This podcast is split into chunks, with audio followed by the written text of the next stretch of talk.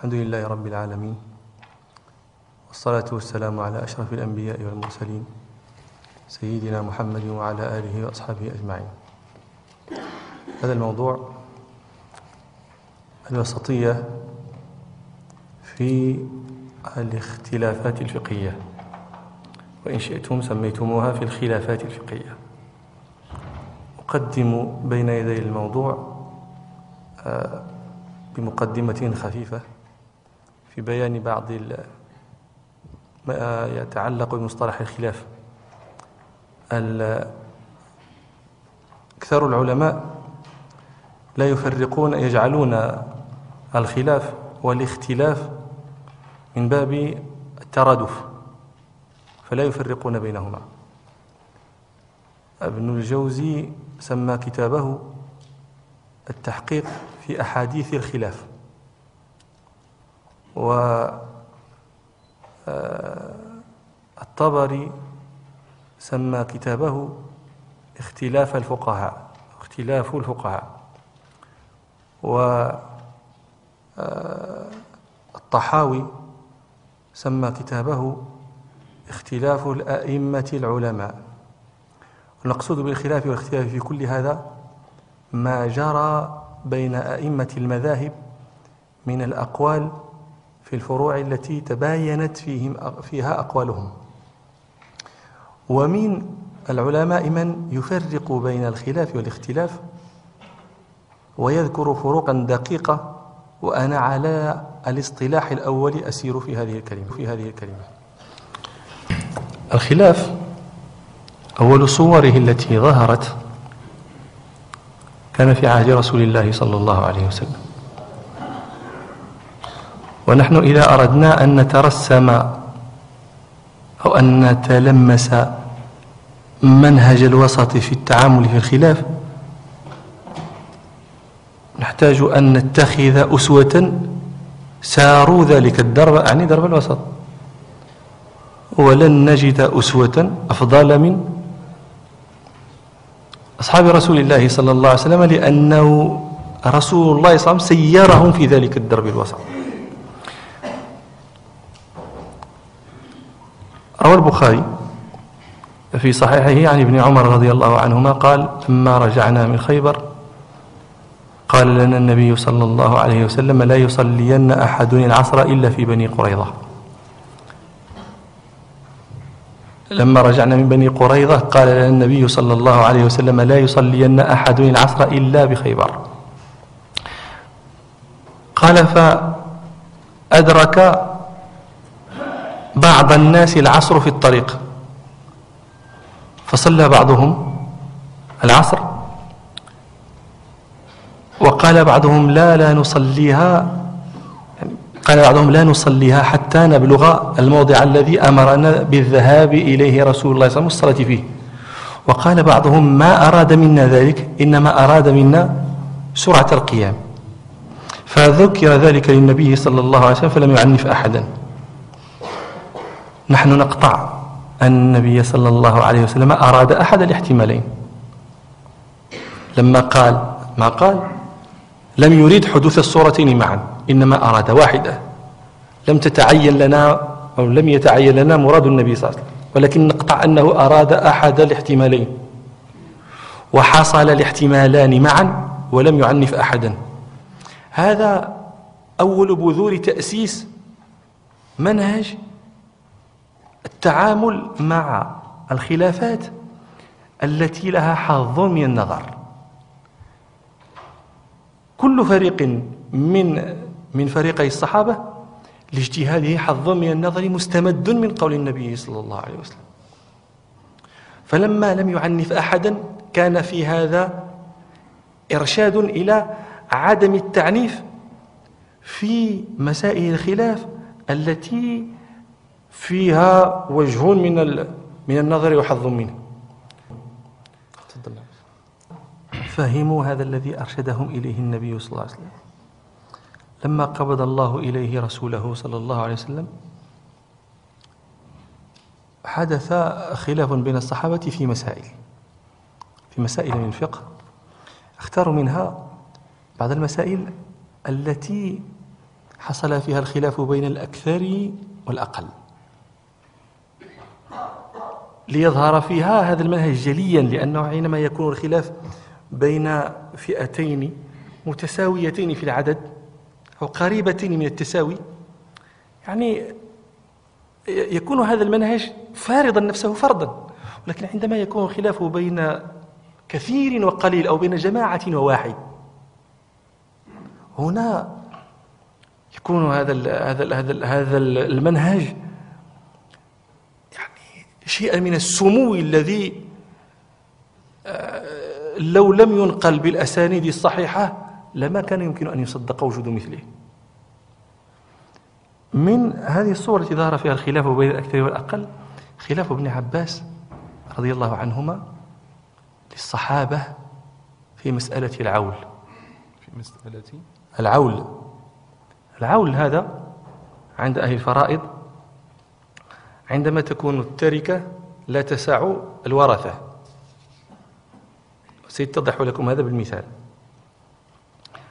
ابن عباس الصحابة جميعا اجتهدوا اجتهادا في مسألة العول وابن عباس خالفهم في ذلك وحده. وتابع ابن عباس تلميذه عطاء.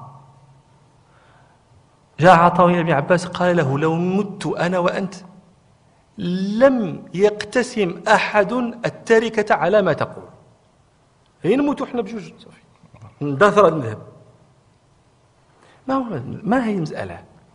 المسألة يوضحها ما رواه البيهقي في سننه آه، بإسناده إلى الزهري عن عبيد الله بن عبد الله بن عتبة بن مسعود قال دخلت أنا وزفر بن أوس بن الحدثان على ابن عباس وكان, وكان قد عمي. شيخا كبيرا قد عمي. فقلت له فتذاكرنا الفرائض. فقلت له من أول من أعال الفرائض؟ الآن نتصور أن رجلا أو امرأة ماتت. وتركت زوجا. وتركت بنتا. وتركت آه، أما تركت زوجا وتركت أما إيه وتركت خصنا شي حاجة باش تعول. ها؟ بنتا. طيب الزوج له النصف لكن البنت دابا كاينة تنتصور البنت كاينة. الزوج له الربع. والبنت لها النصف هي شحال بقى؟ أربع وتركت إخوة لأم. الإخوة لأم لهم ثلث. هذه فريضة فيها ثلث فيها نصف فيها ربع. ما يمكنش. يعني تصوروا دائرة لو كان عندنا واحد الورق لا رسمناها لكم. تصوروا دائرة. النصف أخذه الزوج مش النصف. كم بقي؟ الربع بقي النصف الثلث أخذه الإخوة لأم. كم بقي؟ بقي السدس. والباقي الوارث الذي يبقى يحتاج آه، يحتاج ربعان فالتركة تضيق على الأنصبة. ماذا نفعل؟ كيف نقسم؟ نزيد فيها سهما وهميا. هذا هو الذي يسمى بالعون. قال عبيد الله بن عبد الله بن عتبة بن مسعود لابن عباس من أول من أعال الفرائض؟ أنه هذا الشيء لم يقع في زمن النبي صلى الله عليه وسلم. فقال له ابن عباس عمر بن الخطاب رضي الله عنه. قال ولما قال, قال لما تزاحمت عليه وركب بعضها بعضا. في عهد عمر بن الخطاب ماتت امرأة فتركت زوجا وأختين. الزوج له النصف. والأختان لهما الثلثان. إذا يعني جاءت الأختان فقالتا نحن نريد الثلثين ولا نتنازل عن الثلثين. وجاء الزوج وقال أنا أريد النصف ولا أتنازل عن النصف. فقال عمر إن أعطيتك النصف لم يبق لهما الثلثين. وإن أعطيتكما الثلثين لم يبق له النصف فما أدري ما أفعل. والله لا أدري أيكم قدم الله وأيكم أخر الله. ما أرى شيئا أحسن في هذا من أن أقسمها عليكم بالحصاص هذه مسألة العول على كل حال مسألة شوية. ابن عباس خالف هذا الرأي وله مذهب ولكن ذلك المذهب لم ينطق به في زمن عمر. فقال له عبد عبيد الله بن عبد الله بن عتبة بن مسعود فلماذا لم تقل ذلك لعمر؟ قال له هبته والله. قال الزهري روى هذه القصة لولا أن تقدم ابن عباس إمام صدق لما اختلف على قول ابن عباس رجلان. يعني هذا الذي يرى الزهري أنه أوفق وأعمق في النظر طرح ولا يقسم أحد به التركة في الأرض الآن. إنما تقسم التركة بقول عمر. الآن قول عمر رضي الله عنه وافقه عليه الصحابة أجمعون. الآن هذا هذه صورة فيها صحابة يقولون قولا وفيها ابن عباس يقول قولا آخر. لا هذا ينكر على هذا ولا هذا ينكر على هذا ولا تلاميذ هذا ينكرون على تلاميذ هؤلاء ولا تلاميذ أولئك ينكرون على تلميذ هذا. لماذا؟ لأن المنهج استقام لهم بإقامة النبي صلى الله عليه وسلم لهم فيه. وهذا لماذا أنا لماذا اخترت مثل هذا؟ لأنه فيه خلاف القليل للكثير. سيقول لأنه قد يقال في هذا شذوذ. هذو الجمهور هذو الأكثر هذو كذا.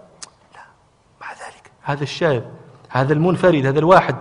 لما كان لمذهبه وجه من النظر كان له اعتباره الذي لا يقاس. تفضل تفضل هذا قد يستسيغه البعض. إذا تصور أن ابن عباس لم يخالف الصحابة إلا في هذه المسألة.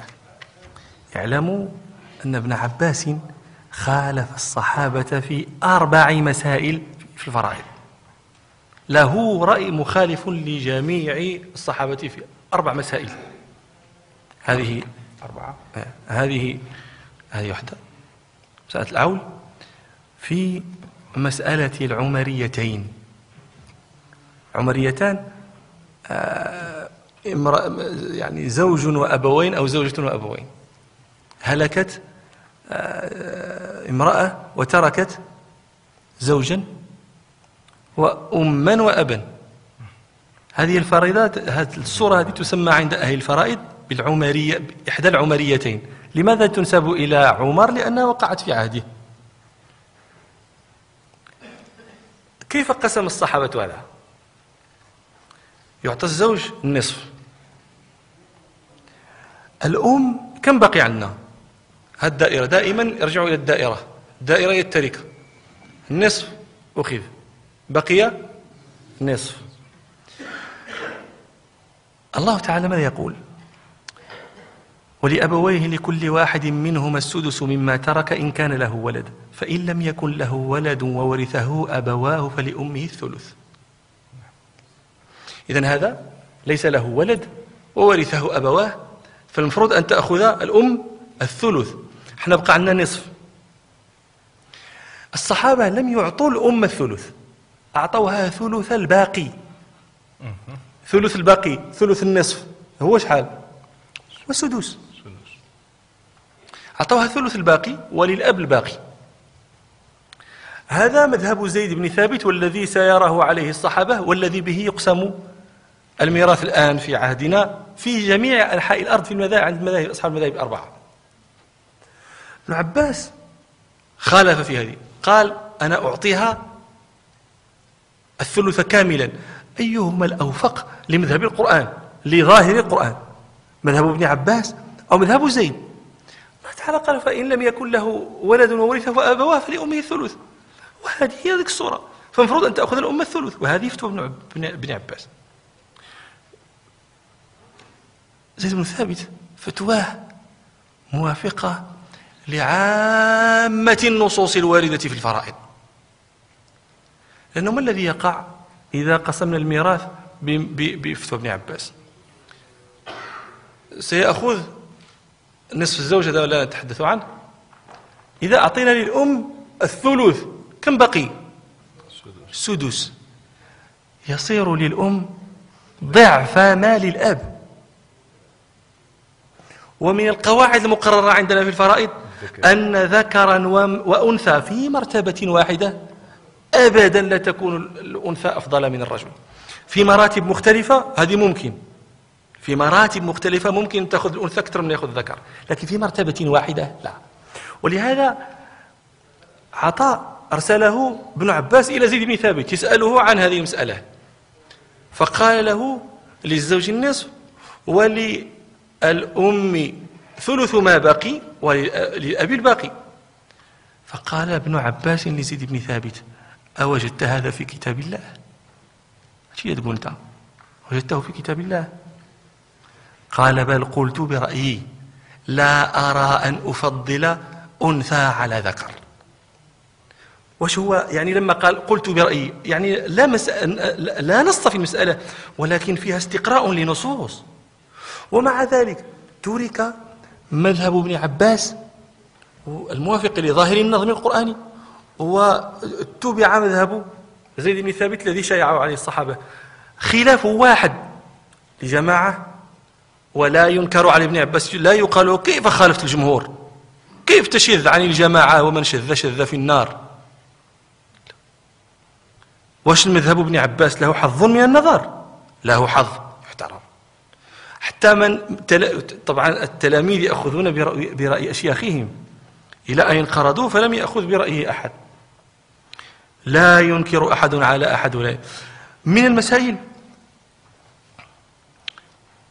الثالثة هي أن ابن عباس كان يرى أن الأم الأم لها الأم عموما لها فرضان لها الثلث فإن حجبت من الثلث تحجب إلى السدس.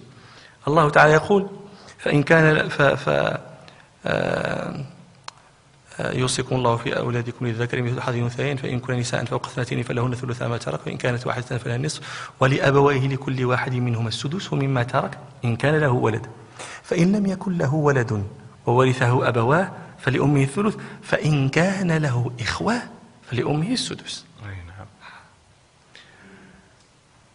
عامة الصحابة كانوا يرون أن هذا الميت إذا كان له أخوين فقط. أخذت الأم السدس ولم تأخذ الثلث. ابن عباس كان يقول لا يجب أن يكون له ثلاث إخوة. لماذا؟ لأن الله تعالى يقول فإن كان له إخوة فلأمه السدس. أقل الجمع ثلاثة. المثنى ليس جمعا.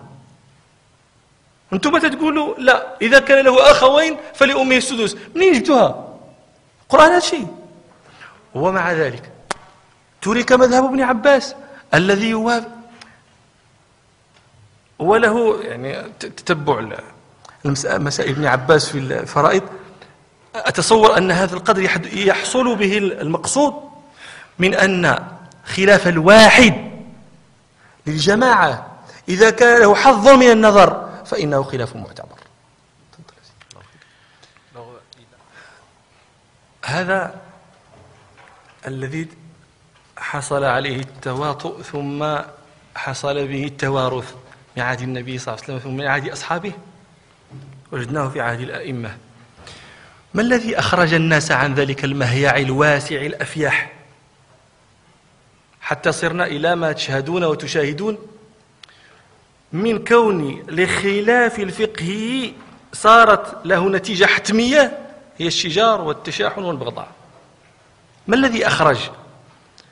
في اعتقادي أن الذي أخرج الناس عن هذا الدرب الواسع الذي وسع الناس قبلهم. قال الواثق أحد القصة أحد خلفاء ابن عباس واحد القصة طويلة آخرها قال كلمة أنا يعني ما كاينش الوقت باش نقصوا القصة. قال كلمة ما هي الكلمة؟ من لم يسعه ما وسع رسول الله وأبا بكر وعمر والصحابة فلا وسع الله عليه. هذا شيء طريق يعني ماشي طريق ما, ما حج هذا وسع الناس أجمعين فضق, فضق عنا. لا إحنا خرجنا عنه ولكن ما الذي أخرجنا؟ أننا جهلنا مدرك الأحكام التي فاه بها الأئمة. الآن لما ذكرت لكم علل وجهة نظر ابن عباس. لا يمكن أن يستدرك عليه ولا كل من من عرفت من عرف مدركه مستمده من الأئمة فيما ذهب إليه لا يمكن أن ينكر على متبع قوله. أعطيكم أمثلة في هذا الذي أجملته. مسألة في مسألة غسل النجاسة. هذه المسألة اختلف فيها الفقهاء على أربعة أقوال. كل مذهب عنده قول. مسألة واحدة. كل مذهب لا لا هذه مسألة أخرى. هذه مسألة فيها قولان. والقولان عندنا في المذهب. غسل النجاسة هل هو واجب أو ليس بواجب؟ هل سنة إزالة النجاسة أو واجب مع ذكرها على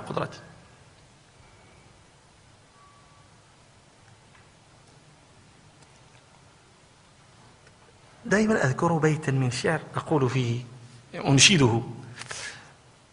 قد يدرك المتأني بعد حاجته وقد يكون مع المستعجل الزلل. الآن غسل النجاسة واجب ولا ماشي واجب؟ شو هذا الكلام هذا؟ كيفاش ماشي واجب؟ هذه مسألة مفروغ منها. ويدل لذلك قول الله تعالى يا أيها, المد... يا أيها المدثر قم فأنذر وربك فكبر وثيابك فطهر. هذا أمر والأمر يقتضي الوجوب. إذا مسألة لا يحتاج أن يكون فيها خلاف أصلا. هذا كلام المستعجل الذي معه الزلل.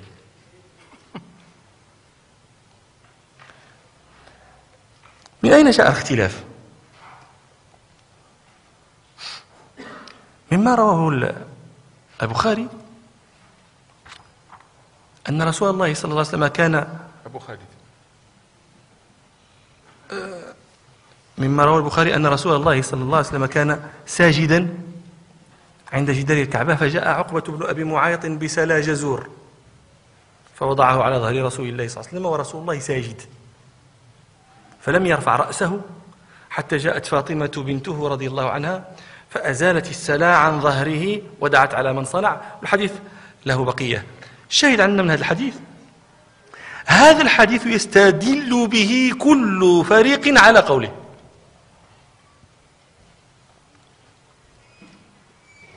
سلا الجزور عرفتوه؟ الجزور عرفتوه؟ فهمتوني إيش تنقول؟ السلا الجزور هي الناقة. الجزور الناقة. وسلاها هو هو كالمشيمة عند المرأة. هو تلك ذلك الوعاء الذي يكون فيه جنين الناقة. الذي تسميه العرب سلا. بلاسنتا ديال الناقة. هذا هو جاء يعني ناقة وضع نتجت فجاء هو بسلا بسلاها ووضعه على ظهر النبي صلى الله عليه وسلم فلم يقطع رسول الله صلى الله عليه وسلم صلاته. الذين قالوا إن غسل النجاسة ليس بواجب قالوا لأن هذا السلا نجس. والنبي صلى الله عليه وسلم لما وضع على ظهره لم يقطع صلاته. ولو كانت إزالة النجاسة واجبة لقطع النبي صلى الله عليه وسلم صلاته. المستعجز غير يقول والله لا بصح. إذا إزالة النجاسة ليست بواجبة. تأنى. جاء الذين يقولون بوجوب إزالة النجاسة فماذا قالوا؟ قالوا هذا الشيء ما فيه شيء دليل. كيفاش؟ قالوا لأن النجاسة في هذا السلا ماشي في في في في الجهة التي باشرت ظهر نبي الله صلى الله عليه وسلم. لا ذاك النجاسة كانت لداخل أما الجهة التي باشرت ظهر النبي صلى الله عليه وسلم كانت آه، طاهرة. فلذلك لم تمس النبي صلى الله عليه وسلم نجاسة أصلا. فلذلك لم يقطع صلاته.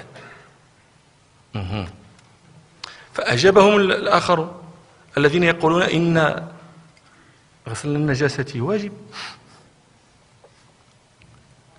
قالوا نعم هذاك هذاك النجاسة كانت الداخل إنما السلا في قشرتها إنما هذه الذبيحة ذبيحة وثني. وذبيحة الوثني كل شيء منها نجس فأجابهم الآخرون قالوا كان ذلك قبل أن يتعبد بتحريم ذبيحة الوثني. ساعة باقي محرم. بخلاف طويل. المقصود من هذا التصوير أن أبين لكم أنهم لاختلافهم حظ من النظر. هذه كلها أنظار معتبرة. إذا سواء أقيل بأن أنا الآن لا أرجح إنما فقط أرشدكم إلى مدارك العلماء في اختلافهم. لما اختلفوا هذا اختلاف لا يمكن أن يأتي هذا الذي يوجب غسل النجاسة فيقول لمن يرى استحبابها لا أنت كذا أنت فكذا من كذا. هذا خلاف معتبر. لك أسوة في من تقدمك من أهل الصدق والخير والصلاح من أصحاب الرسول صلى الله عليه وسلم وأنت جاي. تفضل. بارك الله فيك. المسائل كثيرة جدا؟ ومنها مسائل يكثر فيها التشنيع على بعض المذاهب لما يظهر بادي الرأي أن أصحابها يخالفون نصا صريحا صحيحا جليا لا مرية فيه. لكن لضيق الوقت ولقرب المغرب سأطويها جميعا. ولن أذكر منها شيئا. أنا ترجمت. بادي.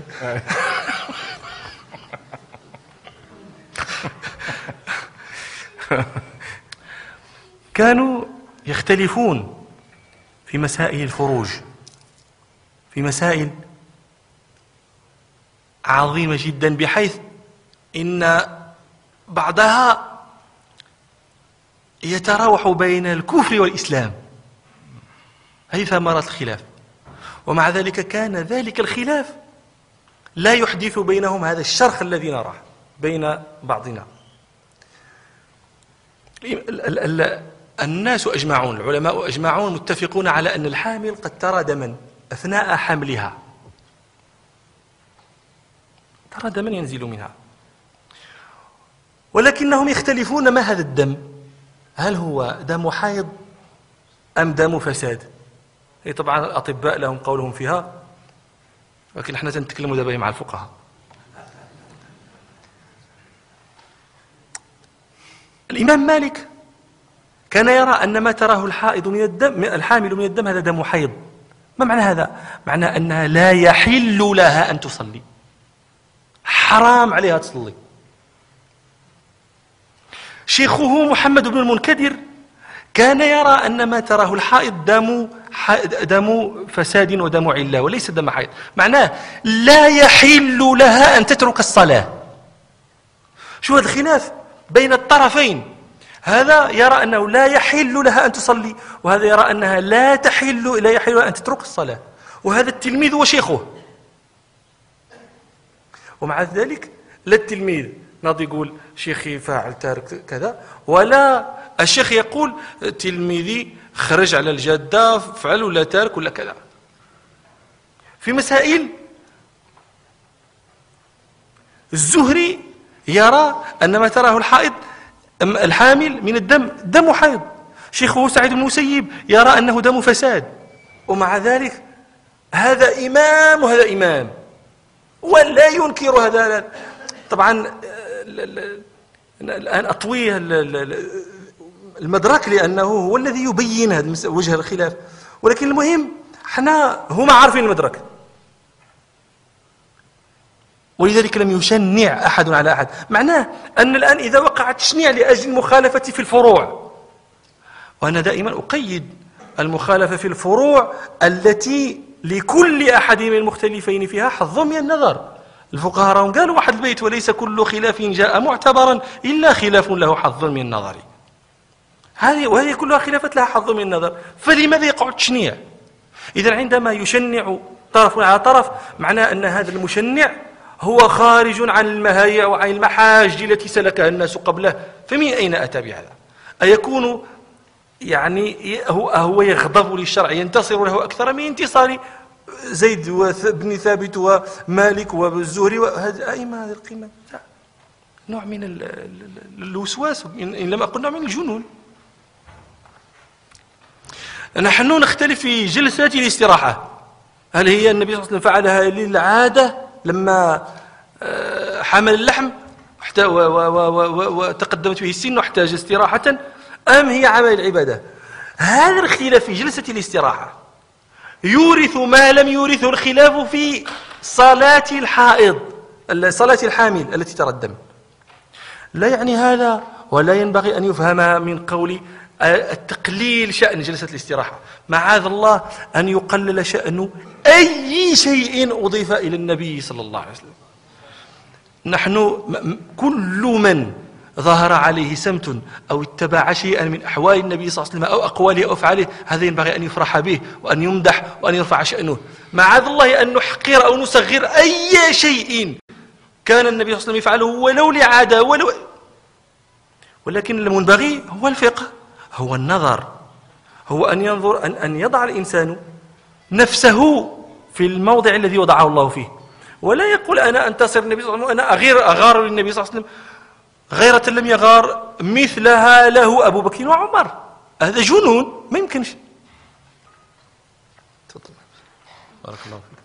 من هذا سبب مهم من أسباب ترك هذا التوسط في التعامل مع الخلافات الفقهية. سبب آخر لا يقل عنه أهمية هو سمكة الرافعي. مصطفى صادق الرافعي. هذا كان أديبا من السوريين الذين كانوا في مصر. آه، وحي القلم. آه، كان عشر فترة كانت فيها مصر تغلي فيها واحد التيار من التيار الفكري وكان أحد زعمائه وأقطابه طه حسين. طه حسين كان يلقي دروسا في الأدب في الجامعة المصرية. أول جامعة في العالم العربي. كانت الجامعة في مصر. يعني جامعة أكاديمية. ماشي؟ الجامعة القرويين والزيتونة قدم من كل شيء. فكان يلقي فيها دروسا في الأدب وتلك الدروس كان كانت تصادم أمورا معهودة في الدين معروفة عند الناس. فأقام الأدباء عليه الدنيا ولم يقعدوها لأنه بعد بعد أن ألقى تلك الدروس جمعها في كتاب ونشره سمى كتابه الشعر الجاهلي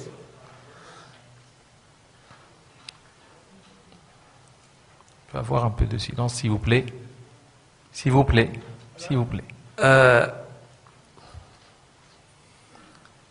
مصطفى صادق الرافعي ألف كتابا في الرد على طه حسين سمى كتابه تحت راية القرآن من أمتع ما تقرؤون.